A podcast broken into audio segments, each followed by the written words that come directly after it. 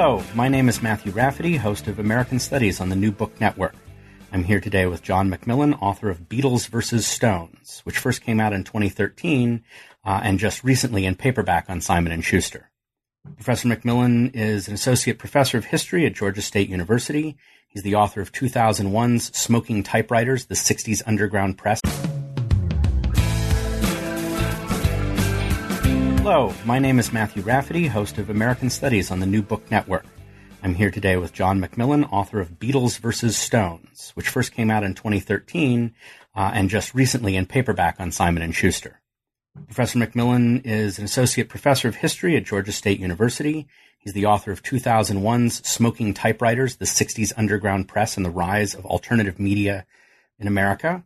Uh, and he's the co-editor of two volumes, The Radical Reader and The New Left Revisited. And he's also uh, an editor of the journal The 60s, a journal of history, politics, and culture. I also want to say, uh, personally, it's a particular pleasure to talk to John because we overlapped during our dra- graduate studies at Columbia University, uh, where Professor McMillian received his PhD. Um, so first, I want to welcome you to the New Book Network. Uh, Thank you so much. Thanks for having me. And um, before we delve into uh, uh, the Beatles versus Stones, I'd like the listeners to learn a little bit about you. Um, where are you from, and how did you uh, first become interested, particularly in the history of the 1960s? Well, I was born and raised in Michigan, and my family moved around a lot, but mostly to different locations in Michigan. And then, uh, you know, growing up, I was in sort of a small town and you know there was no internet there was no there were no zines it was kind of hard to sort of build a connection with what seemed like an alternative any kind of subculture that was you know present at the time but I, I really glommed on to the 60s as sort of a layperson. So all through high school, I had a, a layperson's interest in the Black Panthers and Abbie Hoffman and Charles Manson, even though that sounds a little bit weird. Um, but I never really thought that that would be something I'd study professionally. I I did a cognate in African American Studies at Michigan State, and then when I met you at Columbia, uh, I was initially planning on on doing something on the historiography of slavery for for a PhD dissertation. Uh, but I took a, a, a research seminar with Alan Brinkley, who became my advisor, and uh, and it became clear sort of in the mid '90s when I was starting graduate school that, the first generation of historians uh, who were too young to have sort of experienced the 60s politically in any meaningful way it, it, were beginning to write about it. So there was a cohort of people who were you know, just a few years older than me, really, who I thought were kind of trailblazers as, as young historians of the New Left and the counterculture and that really excited me. So I did a, I just did a, a, a paper in the seminar for, for Alan Brinkley, and I liked the direction that was going. And it seemed to me there was a lot of uh, primary source material that hadn't really been examined or scrutinized yet by, by professional historians. And so I made the switch right around then, and, and haven't really looked back too much. Now nowadays, I'm, I'm trying to branch into the 1970s a bit, but I've been identified with the 60s for a long time.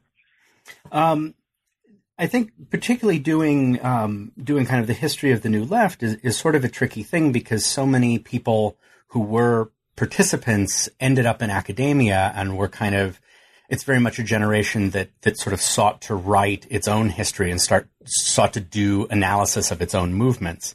Is that I mean I think as you said there's sort of um, an advantage to being that next generation that doesn't mm-hmm. have mm-hmm. personal memory or that kind of skin in the game.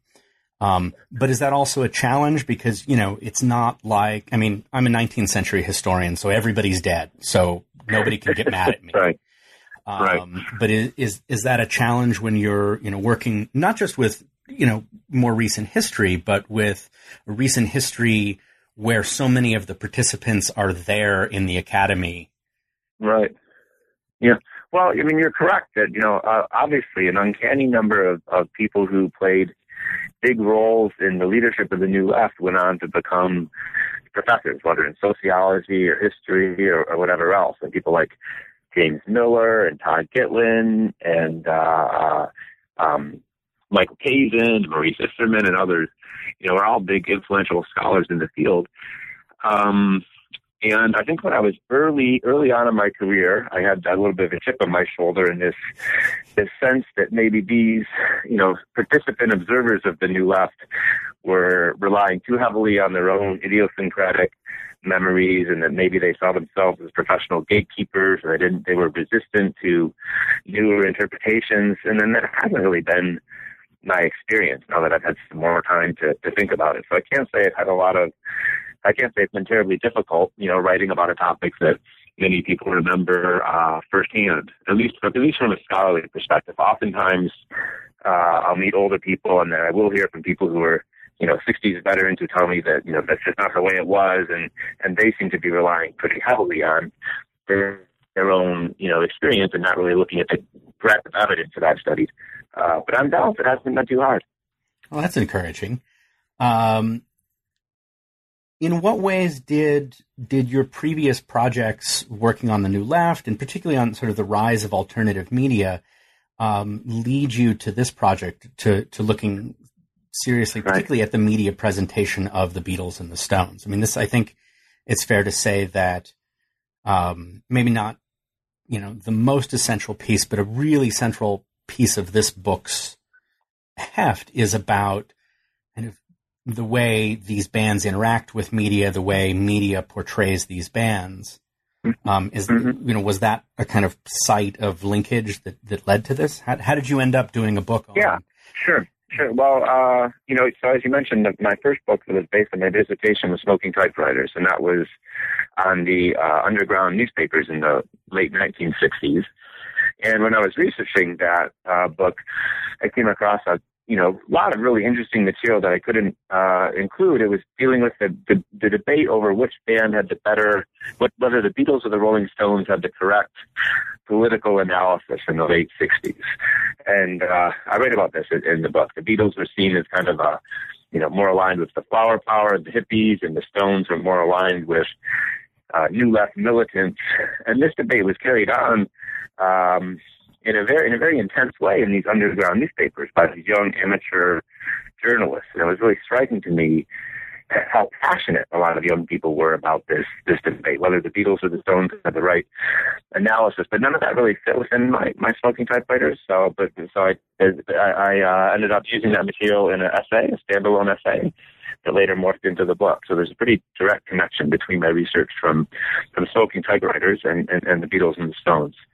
And yes, I'm interested. And then people often used to say, you know, there's not a lot new. There's not nothing more to uncover about the Beatles and the Stones, especially the Beatles have been the record has been pored over and the primary sources have been examined and and then that wasn't I found that wasn't exactly true. No other scholar had brought to life these underground press accounts that I use in chapter five. So I thought that was kind of neat to bring this source material to life for readers.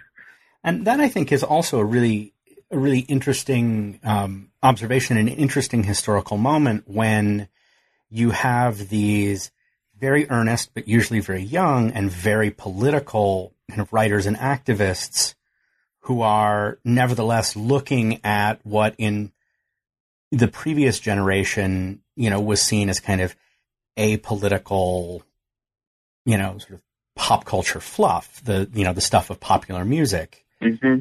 Um, mm-hmm. You know, the, the shift where that is taken so seriously that, you know, these newspapers, these, um, writers and editors could be debating with total earnestness about sure. you know the, the, the political outlook of a band that hasn't actually expressed a political outlook in most cases. yeah, um, you know, there's a kind yeah. of interesting. You know, on the one hand, that's an interesting sort of Rorschach, um, you know, media Rorschach, where they're kind of reading things into um, this popular, uh, you know, this popular cultural cultural products, but also um, the ways in which um, things that had been been seen as fluffy, you know, were now taken so seriously that this is part of, you know, a serious political discourse. You have to get right, not just with you know your views on on sort of socialism, the use of force, and and you know um, racial hierarchy, but also you know whether it's going to be you know the Beatles or the Stones. yeah. Yeah. You know, well, at the same time, I guess that these, you know, a lot of pop and rock artists from the 1960s became more, you know, artistically ambitious. You had the, you know, the youth culture movement was really going.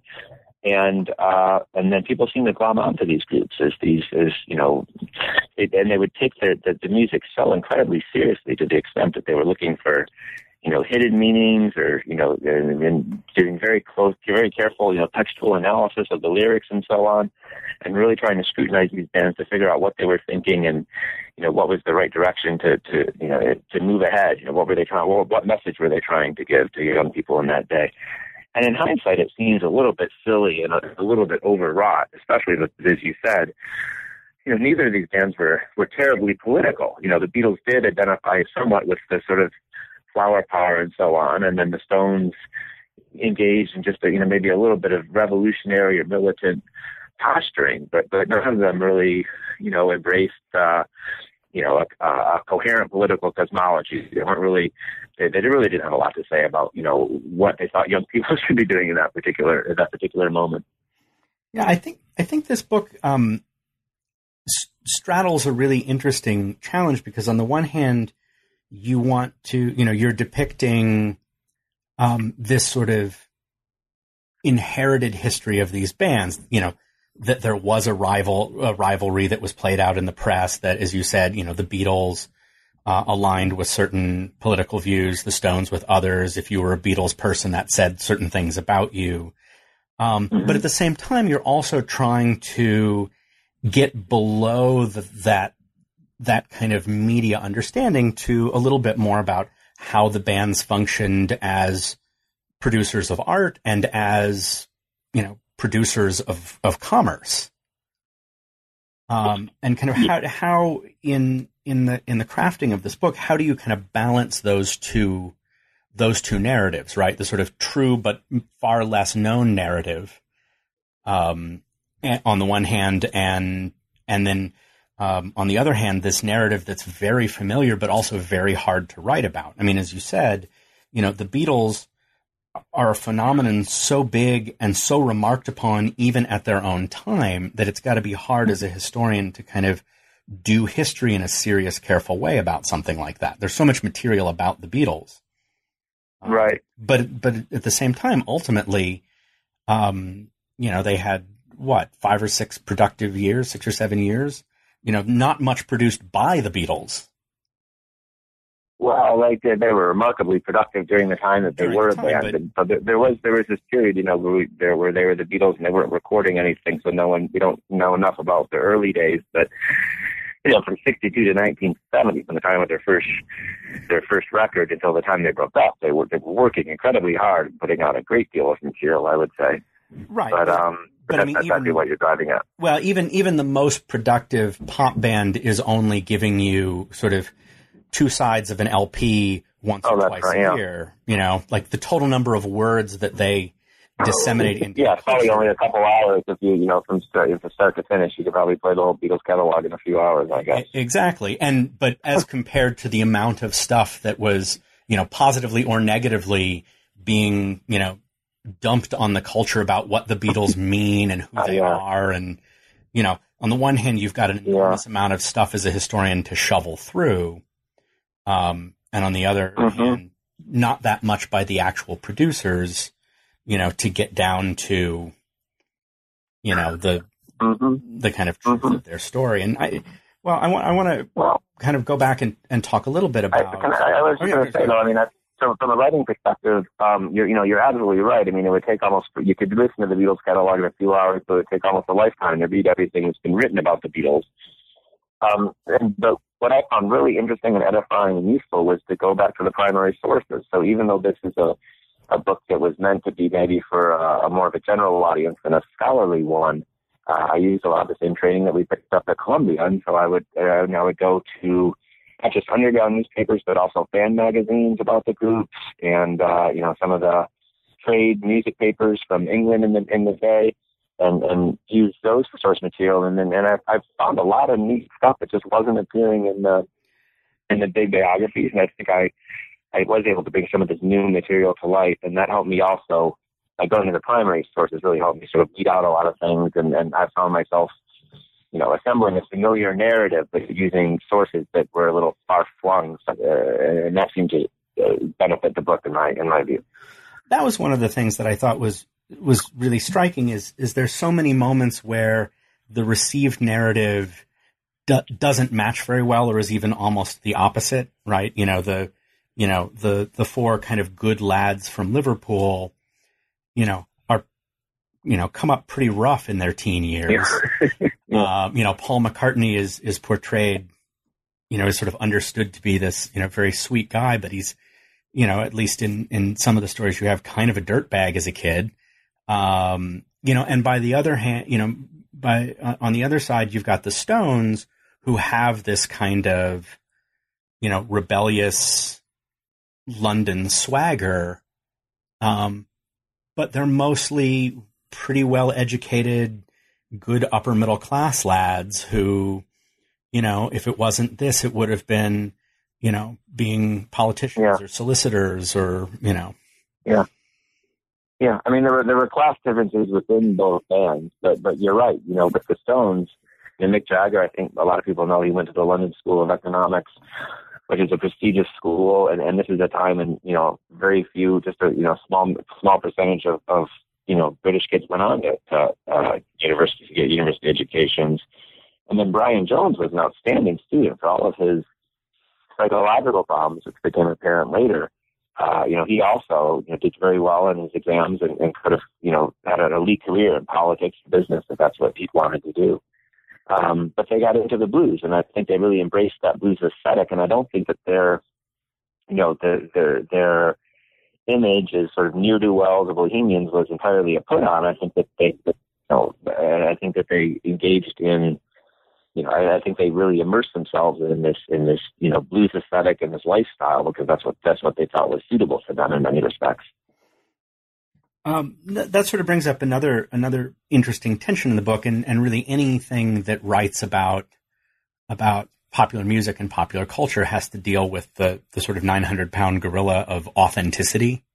Yeah. Um, and you know, this stuff, you know, they're producing in a time before people were as savvy or cynical about the problematics of appropriation and, and right. sort of just how problematic a term authenticity uh, can be. in a lot of, you know, a lot of the, the reception of the bands had to do with, you know, the, the, um, you know, the, the Beatles as a kind of national treasure you know, uh-huh. as sort of, um, you know, good, you know, good young lads, especially uh-huh. in the early phase of their career, you know, as opposed to the Stones, you know, initially they're very, you know, uh, you know, Jones in particular seems very interested in authenticity and kind of bringing, mm-hmm. you know, bringing the Chicago electric blues, you know, Muddy Waters yeah. and John Lee Hooker and just sort of transplanting it, translating it to to a young, you know, English, uh, you know, British audience and setting. Um, yeah. You know, how as a historian, knowing how problematic that kind of stuff is, how do you deal with with questions of of mm-hmm. you know these mm-hmm. folks' attempts at authenticity, especially because I know this is a question with too many too many clauses, um, but especially because there was such a big media machine around both bands ultimately, mm-hmm.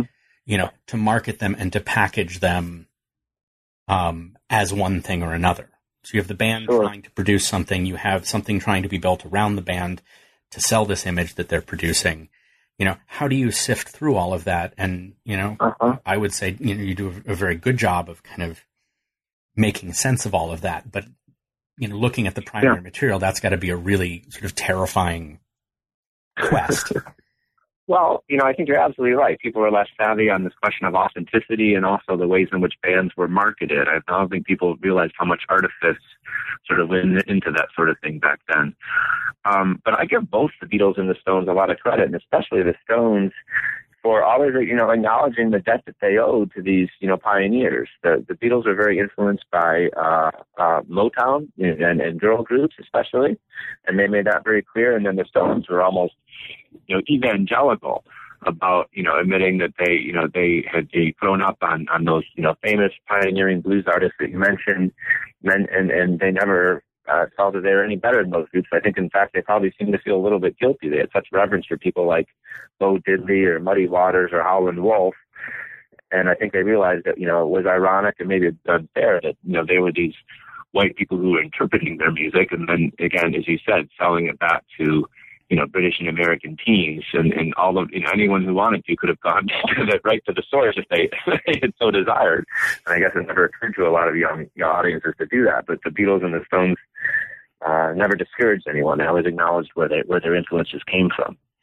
That's another thing that I, I think is really interesting about sort of the whole British invasion era is it's so central in American popular culture, right? Both bands, as you just said, are build are drawing on um, American musical influences, American cultural touchstones that you know they sort of consumed as kids uh, in the UK uh, in post-war Britain, but then, right, you know, this this sort of, mm-hmm. you know, as, as you point out in the book, the, the, kind of military language of invasion gets invoked as right. kind of a, a, a, reinterpreted version of American, um, you know, American artistic production, American music is brought back and then consumed en masse by an American audience, and then debated by a kind of you know all these folks in your, you know, in, in the smoking typewriters kinds of um, alternative media.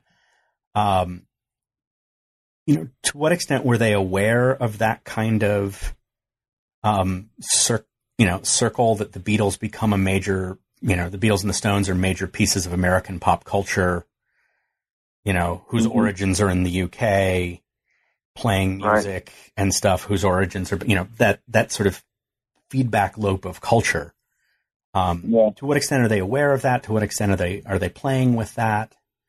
You know, mm-hmm. are they anxious about? I, am not sure. Yeah, I'm not sure if I, I fully understand uh, what you're driving at, but you, you know, in order to get your hands on the kind of uh, music that the Beatles and the Stones liked as teenagers and as, as young men, I mean, you had to be a, you had to be you had to work hard to find the kind of American music in England that the Beatles were most interested in. You had to sort of search it out in music catalogs and special order and everything else.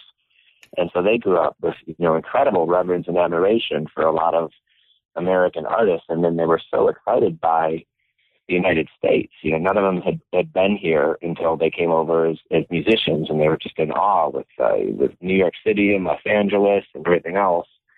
Um, and and and I think that was when they started to feel they had really sort of made it. To make it in England was one thing, but the, the United States was always the big prize, and so they were always in many ways you know, oriented towards the U.S. and, and, and, you know, really wanting to have success. I know that for sure. But they also, um, you know, it was readily clear to them very quickly, you know, after the, you know, you know, they land at the airport and head to Shea Stadium. It was yeah. abundantly clear to everyone, you know, whether within the Beatles or within American culture that this was a major event. Yeah. You know, like the sort of sure. the screaming, the crying, the, you know, right. Um, you know, it's. I mean, the like, Beatles themselves could. The Beatles themselves could never really understand that they they were they you know they were people would ask them all the time, you know, what's causing Beatlemania? What is this really about? None of none of them were actually, you know, very sure them, them themselves. But they all and they they knew it was a major event, but they also thought it was going to be a fad. They thought, and we were I was talking before about how productive they seemed, in especially in the early '60s and they were working their tails off because they had the sense that you know Beatlemania was gonna it was just gonna be a couple years and that would be it, and then they, there was no precedent for this you know pop artists or teen idols growing and maturing and and having the kind of longevity that the Beatles and the Stones you know ended up having. Um, Sorry, I guess I cut you off. Sorry. No, no, no. That's I mean that's actually kind of right where I wanted to go. Is, is you know I think especially for the Beatles, it's almost like they knew there was a clock on it. Um, they thought the clock would be imposed by the culture. It ended up, I think, ultimately yeah. imposed by their own yeah. kind of moving in, art, in different artistic directions. Um, I think the Stones, it seems like, thought some of the music they were playing was more timeless, at least in origin. Mm-hmm. Um, you know, and you know they, but they too sort of said like, you know, I don't want to be up there stomping around singing satisfaction when I'm an old man, yeah. you know, and yet, you know, coming to an arena near you, probably in the next few weeks somewhere. um, They were just in Atlanta a couple of months ago. Yeah. So, I'm sure for the last time, but literally, I think it was in June or July they were here. Um, you know that that sort of neither band, I think, could could understand the the way that that generation's pop idols would be allowed to to kind of age and mature artistically and then just you know mature geriatrically um, uh-huh. but is there a way in which um, I think, particularly thinking of the the, the Beatles, um, you know, as a historian, you know, how do you try to explain Beatlemania? And, and kind of mm-hmm. what, you know, is this a sort of right place, right time? You know, if, you know, four reasonably talented young men with, with, uh, quirky haircuts could have been anyone at that point. um, or, you know, was the culture sort of set up for that kind of change or are these bands really moving um, sort of the artistic production and move, mm-hmm. pushing into the culture, whether intentionally or, you know, in some cases, I think kind of reluctantly. Uh-huh. Um, you know, well, I mean, there are lots of other, you know, bands from that era that didn't have the, the power of the Beatles. So, so, I mean, I think we have to give them a lot of credit for just being, you know, you know, very incredible musicians and songwriters and everything else but their timing was in fact impeccable. I mean, there was, you know, uh, uh, the baby boom was just getting underway in the United States, and the economy was booming, and and so this huge teen market was emerging just at the same time that the Beatles were were hitting their creative stride, uh, and so that I think that mattered enormously. Uh, and they had certain like distinctive features that a lot of other bands didn't have. The fact that they were a coherent group, they were the Beatles, as opposed to a lot of other pop groups which would have you know, uh, someone out front, you know, Bill Haley or someone else with a, with a, with a, someone with a flashy stage name and then a backing group behind them was sort of customary. The Beatles were, were, you know, a group and they saw themselves as this, you know, communal gang of artists. And I think people saw them that way. And yet they all had these distinctive, uh, personalities that young fans could relate to. And then unlike a lot of other groups from their era, they were very, as I mentioned before, um, steeped in the cliches of these Motown girl groups, and so they uh, would you know project a kind of tenderness and a vulnerability in their songs that that really seemed to speak to very young teenage girls. And I think we forget sometimes how you know young the audience was, for the how young the Beatles core audience was when Beatlemania was first getting going. It was it was you know teens and preteens, you know. Uh, but they seem to have some way of sort of addressing them directly that seem to uh, transfix a lot of these very young girls. Uh, and, and, and those are some of the qualities I think they had that made them you know, really novel for their time. And I don't think looking back, people realize just how unusual and how distinctive, you know, they were. And I mean, so what makes them, um, to, to push that a little further, what makes them different other than the fact that it's a, you know, a, a group, that it's a, a quartet? Um, than some of the kind of prefab sort of teen idols, you know, the Fabians and the, um, um, the, um, mm-hmm. oh, you know, you know, the ones with the perfectly coiffed, you know, the, the perfectly coiffed hair that, that sang songs that got spit out of the Brill building. Right. Um, that are what, you know, God, my mother, you know, and, and her Pat Boone records. Um, but you know, that's sort of trying, you know, that's certainly trying to capture that same market and doing it, you know, they thought relatively well until you saw, you know, how well the Beatles could capture that market. Um, yeah. Um, I, I guess I, I don't know. I don't know if maybe it's, they were more musically innovative, or maybe they uh, were just doing. I think they were just a little more quirky and novel than some of those, you know, prefabricated, you know, artists that you're mentioning and uh, they seemed unusual enough to American audiences. Um, and that gave them maybe a special allure, but but it, you know it's hard to say exactly what accounts for for Beatlemania, and, and and it's interesting that you know we don't really we may never know exactly. There was really a mass pandemic, and and and and uh, there's really nothing. There's not been anything like Beatlemania before or since, and yet I'm not sure anyone has, has come across has been able to sort of articulate a very precise explanation for what what caused Beatlemania. There are a few more things related to the timing that some people have speculated. You know, for instance, Uh, I guess the Beatles came to the U.S. in February of 1964, and John F. Kennedy had been assassinated in November of '63. So some people had some people have argued that you know Americans had gone through a sort of a grieving stage, and even these young teenagers would not have understood you know, in all of its dimensions, what Kennedy's assassination meant, but they would have internalized that something terrible had happened. And then after, you know, a couple months of this, they were ready for a new, for something happy and exuberant and, and exciting.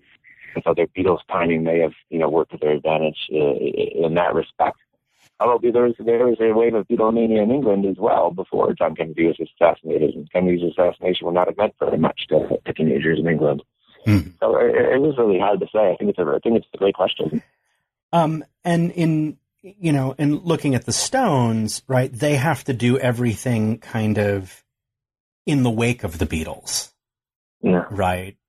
You know, I mean, initially they think it's going to be fine because they're a London band and, you know, how deep can the bench in Liverpool be? And then all of a sudden, yeah. no, every band has to have, you know, a Scouse accent and, um, mm-hmm you know, and and so much of I think the the way you depict the Stones' early career is is sort of vacillating between emulating the Beatles in a lot of different yeah. ways. You know, I mean, you look at some of the early publicity sh- shots, and it's not hard to see who they're trying to look like, at least a little bit. Mm-hmm. Um, yeah. But even kind of professionally, when they make the move from um, interpreting American blues songs to writing their own work, right? I mean, that's, you have sort of a great story in the book about, you know, that is explicitly, um, in some ways a product of interaction with Lennon and McCartney, right? They sort of watch yeah. Lennon and McCartney write a song and they're like, wow,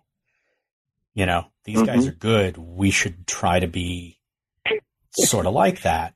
But at the same yeah. time, they also have to be constantly, you know, following in the Stone or in, in the Beatles' wake, but also trying to define themselves as something other than the Beatles. Yeah. Yeah, I mean, there, there are, I, I don't know if it's super well known, but very, very early on when the Stones were first getting going, uh, their manager tried to, you know, style them similar to the Beatles. He had them in matching suits and outfits, and their hair was trimmed a bit, and he had them smiling in their photo shoots. And there's only a couple photo shoots like this.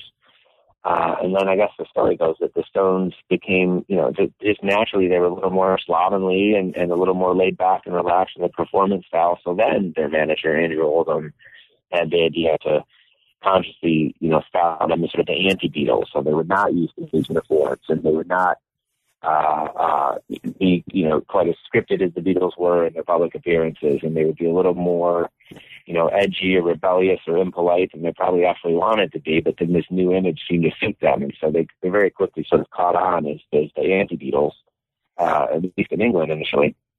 Uh, but at the same time, they never stopped. They were always preoccupied with how the Beatles were doing, and you know, when people talk about this rivalry, they can talk about it in terms of, of you know, aesthetic credibility or whatever else. But in terms of record sales, the Beatles always outsold the Stones by, by a huge amount.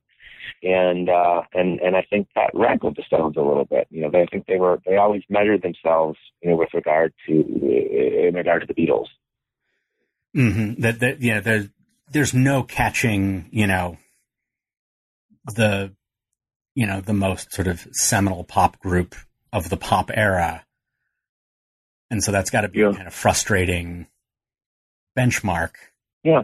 From the beginning. But they, but they, yeah, and but they were, you know, it, it, it's a complicated dynamic because, you know, you mentioned the Liverpool London thing, and I, I don't know if American audiences are, are as aware of this, but you know, back then and to some degree today, you know, people who lived in London would sort of look down on Northern England, kind of the way perhaps, you know, someone in Cambridge or New York City might look down on someone from from the south. I mean, these are stereotypes, but there was this sense that uh, Northern England was sort of, you know, behind the times creatively and culturally from from London, and and and, and yet the Beatles came from Liverpool, uh, and then the Stones were sort of perplexed, I think, by that initially, and yet at the same time the Beatles were so. Oh, geez, I'm getting another call. I'm just gonna I'm just gonna ignore it. Um, you know, the Beatles had such commercial success, and they're really the leading lights of the pop scene. And I think the Stones, you know, found them were a little bit in awe of the Beatles, and at the same time, they had maybe looked down on them a little bit, had been perplexed by them at first. They also were in awe of them and enjoyed being seen in their company and, and measured their accomplishments against what the Beatles were doing, and, and, and that you know that fueled a rivalry that was. You know, for the most part, friendly, but it also at times, you know, it seemed it was on the minds of I think the Rolling Stones a lot. Um, you, uh, a minute ago, you mentioned um, the the Stones um, kind of handler, their manager. Um, and one of the things I think is really great about this book is it brings it brings into the story a lot of the you know the sort of media soothsayers and managers and the the kind of record business and promotion side of it. Um, can you talk a little bit about some of those key figures that aren't, you know, band members, but are nevertheless really sort of central to to the story of these two bands? Sure. You know, well, I, I think it's pretty well known that the Beatles were managed by Brian Epstein, and he was the guy who persuaded them very early on to tidy up their image. And so, so in the earliest incarnation, the Beatles specialized in, you know, playing American rock and roll. And when they were in Germany, they would you know, sometimes styled themselves in, in leather outfits, and they were known for, you know, drinking on stage and everything else. And they were more of a raucous act than than uh, than they became. And it was the Beatles manager uh, who persuaded them to, you know, eventually wear suits and bow after their songs, and and uh, he choreographed even their stage banter and everything else. Uh, and was, you know, he did that right around the time the Beatles were beginning to have. Well, he did this right before the Beatles had their their the big breakthrough. Uh, so I think he has a lot of, he, you know, he deserves a lot of, of credit in that regard. And Andrew Oldham was the guy who managed the Stones in their early days, and I guess I already described how he had the bright idea of portraying the Stones as the anti-Beatles, and that image seemed to suit them really well. And of course, for the tabloids, this was a this is you know great fodder. This was a great thing. The Beatles and the Stones became seen as rivals, you know, in the in the in the very early '60s. And uh, even when the Beatles were out selling the Stones, you know, if there was a fan pool or a reader poll where the Stones came out on top, that would be, you know, big front page news, and, and journalists were always asking about this supposed Beatles and Stones rivalry. And the bands would try to downplay this, but nevertheless, uh, the idea, the, the, the ways that two groups were marketed worked to their to their advantage, at least for a while in the early '60s. Mm-hmm. I think by the late, by the mid to late '60s, certainly the Beatles found this really silly. They really wanted to leave those teen idol reputations behind, as they did. So, I mean, would it be fair to say that the, the, Beatles wanted to be wanted to stop being asked about the Stones before the Stones wanted to stop being measured against the Beatles? Oh, geez, that's hard to say. Um, uh, you know, I, I, I think even though, I mean, in fact, they were for the most part friendly with each other. I mean, they sincerely admired each other and they enjoyed each other's company. But I don't think that stopped them from, you know, always being cognizant of how the other group was doing and what they were up to. And I, I don't think the group stopped measuring themselves against each other. And uh, and so you know, I, I, but but I'm sure they had other things to think about as well. So, so constantly being asked about each other may have gotten on their nerves at some point. And it seems like like both bands at a certain point um, kind of outgrew the initial kind of media um, world that you know and, and, marketing world that they were uh, that they came out of, mm-hmm. right? You know, sort of yeah. Send, sending away the official reporter for the fan magazine, or I think the Beatles right. end up like shuttering the kind of you know the Beatles you know fan club magazine, right? Uh, right. You know because it's they seem to be you know pretty quickly both bands feel sort of stifled by that mm-hmm. you know, teen teen image when they wanted to kind of develop as artists and as you know yeah.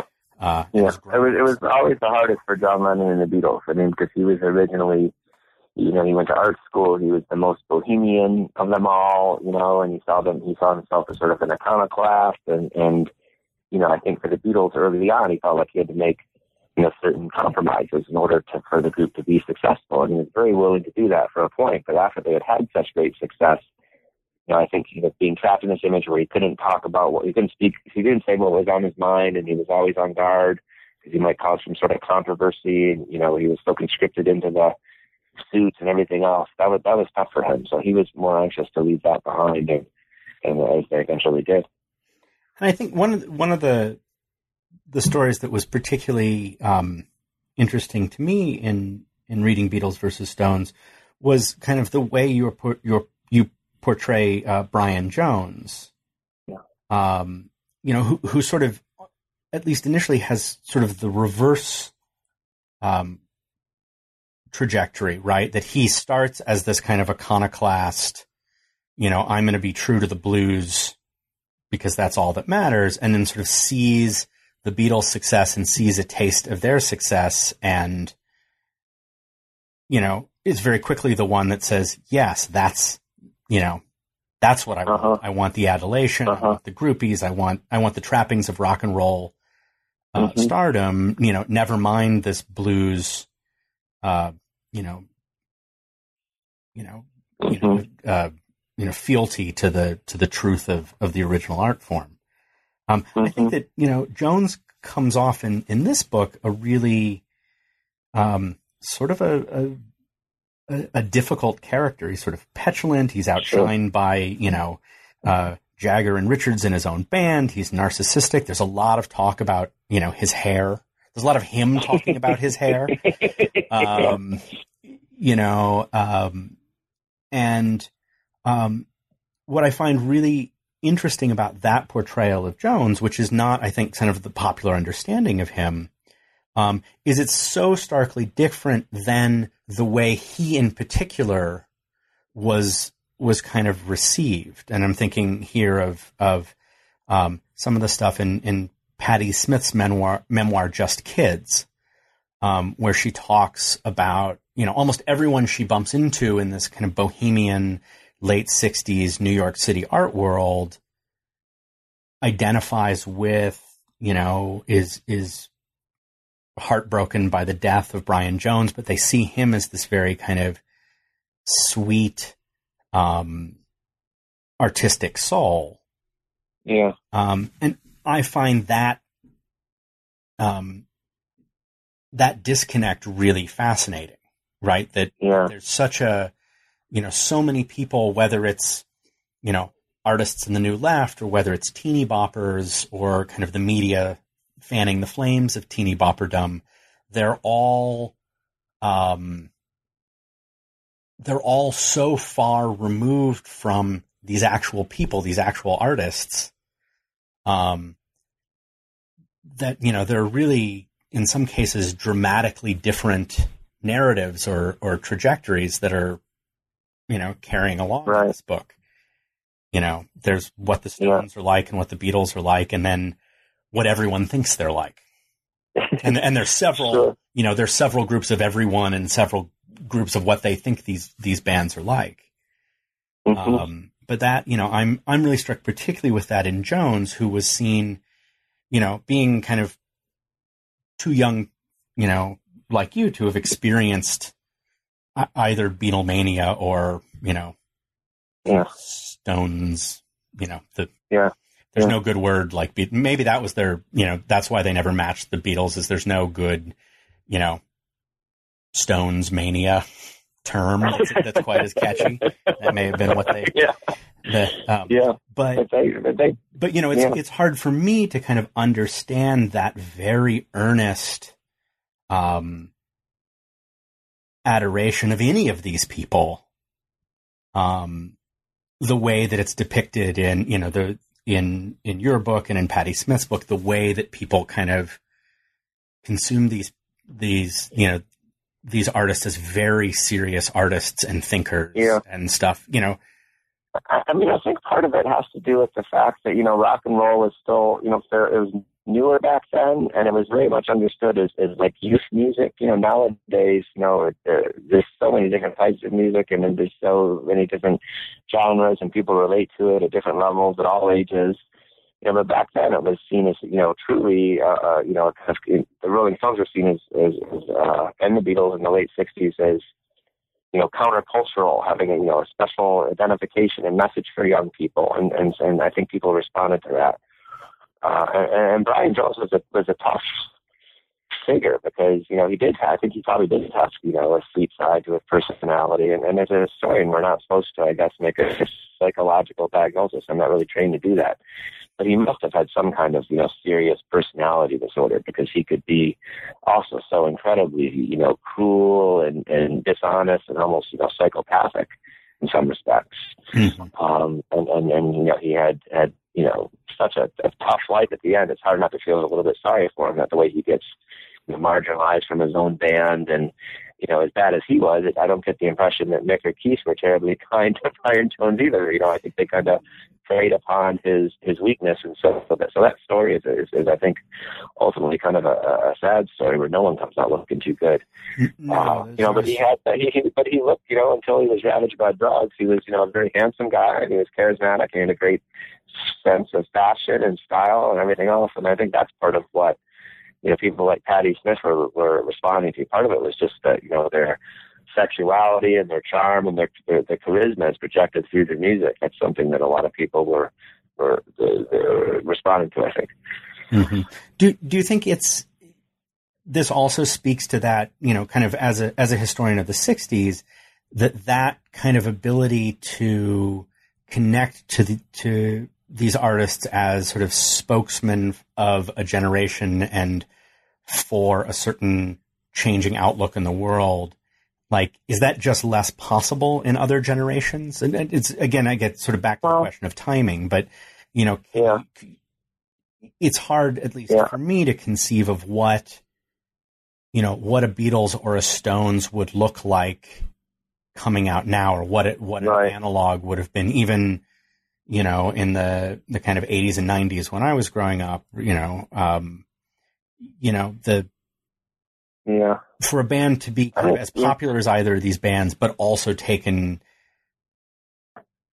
so seriously, yeah. artistically, and, and politically, seems almost impossible, right? You know, no, nobody was yeah, asking about how, yeah. how, you know, the new kids on the block felt about the invasion of Grenada. um, although, like now, I really want to find that interview because that would. Yeah, I was, gonna, I was just going to say. There's an go. article in that for sure. Um,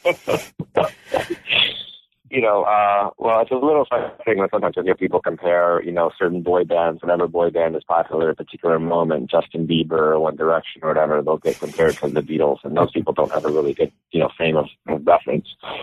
Um, you know, I'm just speculating here, but you know, I, I guess what I was trying to suggest earlier is just that the the audience for rock and roll is since it's so segmented nowadays, and it, it, I don't think we're going to have one band that's going to speak to young people the way the Beatles and the Stones did. You know, young people, uh, you know, as a big group.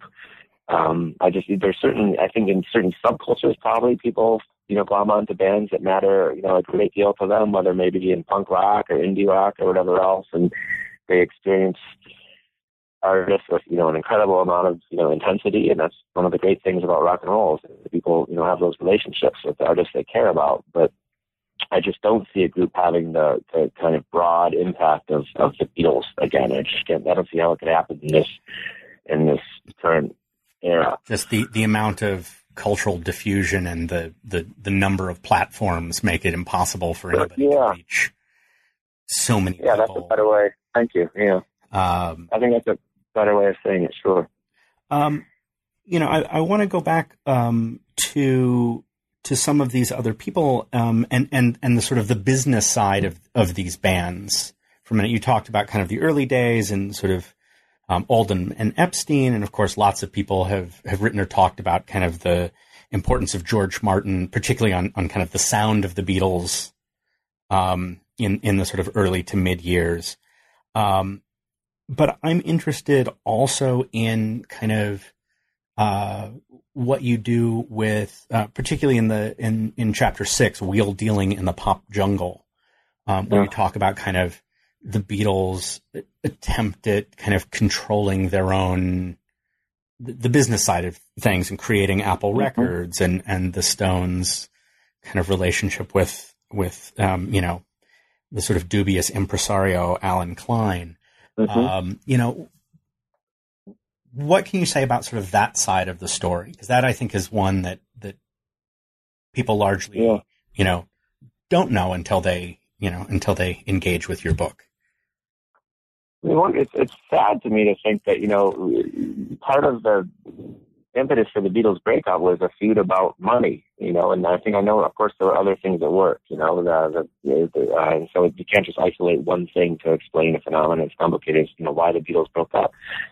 You know, but a lot of it had to do with their, their uh, the group was divided over whether or not they wanted Allen Klein to be their manager. And, you know, he had a reputation as a sort of shark-eyed money man who had, you know, made a big impact in the music business, uh, getting really good deals for his clients, but he was also pretty widely known to be, you know, ethically challenged or unscrupulous or whatever else. and and and uh, so he took the, he was you know uh, he had managed the Stones for a brief period or no for a long period. He, it took a long time for the Stones to extricate themselves from him. But you know he really ripped them off. He controlled the copyright for a lot of uh, of a lot of their songs. And, and he got the Stones to sort of sign over their their uh, their rights to these songs without really knowing exactly what they were doing. And then he set his sights on the Beatles, uh, and that caused a huge division in the group. Uh, John persuaded George and Ringo to want to go with Allen Klein, and, and Paul did not want to go with him. He wanted to go with his wife's father as their manager, and that was unacceptable to the other three. and um, so, uh, and that was one of, that was one of the things they just couldn't reconcile. I always thought that was kind of sad. I mean, these, you know, they, uh, you know, they had. I don't know if that was. Uh, it just that always sort of bothered me a little bit. It so was the, the petty, petty squabbling about money was part of the reason for their downfall. Yeah, I mean the the kind of the conventional and I would argue fairly sexist argument that it was Yoko that broke up the Beatles is wrong. It was actually Allen Klein. Yeah. Uh, well, but I well, think I mean, played a very negative role too, though. I I yeah, I don't know if it's I don't know if it's sexist or not. I mean, I, she she endured a lot of sexism for sure, mm-hmm. uh, but I also think she had a pretty pernicious influence on the group dynamic. So. Hmm. But I mean, it, it it's interesting because I think you know she came out of this kind of you know, Japanese avant-garde art world, um, which was something that I think, you know, it seems like John was very drawn to mm-hmm. in a way that the rest of the Beatles were like, you know, boy, do we not care about this nonsense. um, yeah. And, you know, I'm, I'm not taking a side on either, on, you know, uh-huh. on either side there because, you know, happily it's not my period, so I don't have to. Um, but, um, you know, I am I am really struck by how much of this, as you said, you know, very sadly in the case of the Beatles, how much of this is a is a money story ultimately. That this is, you know, this is not only a a story of, you know, counterculture politics read through, um, you know, read through these bands, which is kind of, as you said, how you got to the project, right? That, you know, mm-hmm. you're you're reading these battles over which is you know which which is the better band or which is the more politically important band in independent uh, press of the late '60s. Um, but it's also very much a story of kind of uh, late mid to late 20th century um, mass capitalism. Mm-hmm. You know, and in some ways, you know, if, if, if you want to find a way that the Stones win, right, you know, I, I, I remember seeing, um, as a, you know, in high school or in college, an article in, I think, the Wall Street Journal or some similar publication about kind of the brilliant business machine that was the yeah. Stones touring show. Yeah. Um, and I'm thinking like, you know, oh, maybe they, you know, in, in reflecting back on both this book and, and that article from long ago, I'm like, oh, maybe they did win, you know, in, well, you know, in a certain way. But as, you know, and, and, and that shift that happened, right? I mean, by the, you know, by the 80s and 90s, Jerry Garcia was selling $100 ties. Yeah. You know, the, the, the, yeah. the sort of commercialization was, was simultaneously both always there and also, mm-hmm. you know, rejected or resisted or ambivalently embraced. Um, maybe mm-hmm. by the artists themselves, but certainly, you know, the Kleins, the Epsteins, the Martins, uh, Ray Coleman at Melody Maker, right? These are all people who are not confused about the fact that both of these bands are businesses. That's right. Yeah, no, that's a good way of putting it. Yeah. And and the Beatles and the, nor were the groups themselves really concerned about it. I mean, they would sort of time their releases in ways that they thought they could make the most amount of money. They'd put out a record, you know, right before Christmas, and and, you know, I think I quote in the book Paul McCartney talking about how, you know, the idea that the Beatles were some kind of anti-bourgeois band or anti-capitalist force was just a terrible myth. They were, as we mentioned before, really intent on making as much money as they possibly could while the iron was hot. And that accounted for a lot of their productivity. And there's some very funny uh, quotes in the book from John Lennon at, at press conferences talking about how great it was be making all this money. People would want to ask him all sorts of things, and he's like, "We're just in for the money," you know. Well, and, and uh, you know, what lessons are you leaving for American kids? And it's how to make money quick, and what are you going to do with your money? He's like, "We're going to spend it," and he was just really excited about all that stuff. And that's one of the, the sort of great things about you know the the Beatles' ability to kind of you know tell a really crass truth like that, and then you know, sort of the media and their audience is like, "Oh, that Joker," you know, "Oh, John yeah. Paul, they're so funny," and they're like, "No, we're yeah, actually, where, just, where do we pick up the check?" You know? yeah, sure. Um, sure. You know, I, I saw the Rolling Stones in only once in I think the mid '90s. I was I was uh, doing a master's degree at Michigan State at the time, and they played at the stadium, and it was a hundred dollars, which in, in '94, it just 1994 just seemed like an astronomical amount to spend for a ticket. And I was so angry, but you know that the stadium was just about a mile and a half away from where I live, so I couldn't really not go. You know, so you know we went to the show, but uh, just a hundred dollars back then seemed like an outrageous amount to spend for a, for a rock show. Uh, now, now a hundred dollars wouldn't wouldn't get you a nosebleed to a show. sure, sure. I understand the value of the dollar has yeah. changed, but, but it, it, it, it's still, but it's it's.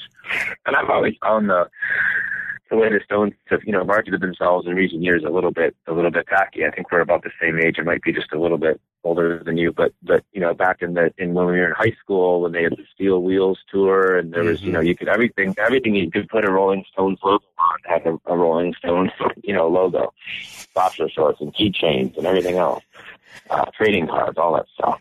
Yeah, they were sort of at the vanguard of that kind of just, we will yeah. anything. Um, yeah, and, and, you know, and that's, that's I don't. I should have maybe I should have begrudged them that, but I, I thought it was kind of tacky even then, and so now especially, yeah, you know, I tend to feel that way. And that's something that I think is really interesting about the the epilogue of the book, um, where of course one of these bands ends up pressed in amber in you know I think it's April 1970, right? Yeah. And then you know with the the passing first of John Lennon, it becomes kind of you know the will there ever be a reunion tour? Um, you know, becomes impossible. Um, mm-hmm. but mm-hmm. you know, the Stones just keep chugging along, and um, as a historian, does that does that kind of change how the band is seen? So the fact that you can still go yeah. see some version of the Stones, you know, you can still see Mick, you know, mm-hmm. sort of strutting around on stage. Um, does that change the meaning retroactively yeah. of, of what they were doing in 1964, 5, 6 in a way that the Beatles the can't? yeah. You know. I think it shapes the debate about the Dukes, you know, to the extent that, you know, the, you know, the Beatles were still very much sort of, you know, near their prime when they disbanded and then they never recorded it together again. They never shared a stage again. They just sort of split up. Whereas, you know, the Stones had a, you know, a great period in the early 70s where they were really at the top of their game. But, you know, but the fact that they kept going into the 80s and 90s and, you know, as recently as today, and you know putting out you know sort of lackluster records without very many good songs but then they tour and their tours were sort of golden oldies packages they, they wouldn't really push any new material they just played the same songs from the 60s and 70s and they they didn't even really play around much with their own arrangements they would play their own songs almost exactly as they sounded on the record mm-hmm. you know mm-hmm. without ever pushing any new material and, and in that respect i think they kind of diluted their catalog and uh, they may be a little bit less important as a result. I've never, you know, I've never really been a big fan of, of nostalgia acts. I would have loved to have seen the Stones in the late '60s or early '70s, mm. um, but I think maybe that maybe maybe that may have shaped their their legacy for some people. Other people would have a different view and, and, and you know, not begrudge the fact that they put out so much music. And, and, you know, the records have never been bad for the most part, but, but they certainly haven't, you know, measured up to what they were capable of, you know, when they were at their best. That that leads me to you know a, a, a short series of, of closing and highly um, unfair questions. Um, you know, the first is, do you have a favorite song or album for each band? You know, where okay, do you see sure. the kind of, you know, the height of what they did best? Mm-hmm. Um, I would say I think a day in the life is my favorite, you know, Beatles composition, and you know, uh, I go back and forth between Revolver and Sgt. Pepper is my favorite Beatles album. Uh, and then for the Stones, I really like the period with Mick Taylor, so from like 68 to 1974. I love all those records, and so I guess Exile on Main Street might be the, the Rolling Stones record I go back to an awful lot. Uh, the, Sticky Fingers, Let It Bleed, I like all those records too. Um, and I have a hard time choosing just one, but it's, it's that genre. It's, it's the it's the Beatles in their when they're moving into their psychedelic era. So like 65 to 67, and the Stones in like 68 to 74. Those are the periods I like the most. And um, you know, the question that that some version of always gets asked at an academic conference, which is, um, you know, thank you for writing the thing you did. Why didn't you write this other thing that I just thought of? um, which is, you know, where would you put, you know, some other bands or what would be other bands that you think could be part of this story? I mean, I think the dichotomy you have with the Beatles and Stones, yeah. you know, they're clearly the right choice. They're clearly sort of the one and two for, I think, what you're, what you've done with them. But, you know, where would the Who go? Yeah. In this, yeah. Or, you know, I should preface all this by saying, you know, I'm, I'm not a, a rock critic, and then you know, as you know, you read the book. I mean, I don't write so much about you know aesthetic judgments in the book because that's just not my my strength. I'm not a musician mm-hmm. either and so I just don't talk about it as well as I can talk about some of the historical stuff. But I like, you know, I like the Kinks. I think there's, I think uh, you know, you can make a good case for the Kinks being one of the great acts of the era when they were in their prime. Uh, and I love the Who as well. So, you know, there's so much competition between these bands and cross fertilization, the Beatles and the Stones and the Kinks and the Who, the Beach Boys, you know, and, and it was such a great time for, for music. Um, and I think if you know if we focus you know over much on the Beatles and the Stones, we can we can lose lose track of that fact. Uh, but Bob Dylan too, and these, these all these bands exerted you know quite a bit of influence upon each other, and I think they also uh, this sort of sense of competition or this fertilization is going you know help to galvanize these bands to try to continue to to, to do their very best work. Mm-hmm. And and yeah, not as yeah, I, I, don't ask it as like an aesthetic question necessarily. We'll leave that to you know rock critics and you know musicologists and uh, you know people with secret knowledge I don't have. But but I it does seem to me that that and and this comes out in the book in in some ways, even though it's really a sort of Beatles and Stones uh, project, that there are these other you know pieces of this musical lands this sort of you know musico cultural landscape that are um, you know, that are also echoing some of the same themes and um, bouncing off each other, and you know that there's, you know, these two bands are sort of at the heart of a larger pantheon in a moment of real kind of cultural and musical foment. Um, mm-hmm. And I guess you know I I, I want to you know thank you for taking the time to to talk with me and and and to do this. Um, and um, you know, I I encourage people to uh, run out and buy, you know, a minimum of nine to fifteen copies. I think is probably the right the right number now that it's that, in paper. That's probably not going to happen. Um, yeah. you know, um, but um, you know, I think that this is, you know, I, I say I think you know, I think it's a, a terrific read. I think you really get a lot, um, a lot more than kind of the bands. You get a lot of you can almost do the story of the 60s, you know, with these two bands as, as, as an anchor. Um, you know, a lot of the, you know, cultural and, and, um, political developments are, you know, reflected by or, um, you know, reflected by what's going on with these bands or can be read into what's, what's, what's happening with them. Um, well, but the question, of course, I really, or go ahead. Oh, I was going to say I appreciate you saying that. I, uh, I, uh, it was, uh, I had a lot of fun writing it, and I was, I was enjoying talking with you. So I'm sorry that I cut you off. Oh no, I, I was just going to, you know, the question I have to ask, but I suspect you won't answer. Of course, is you know, Beatles or Stones.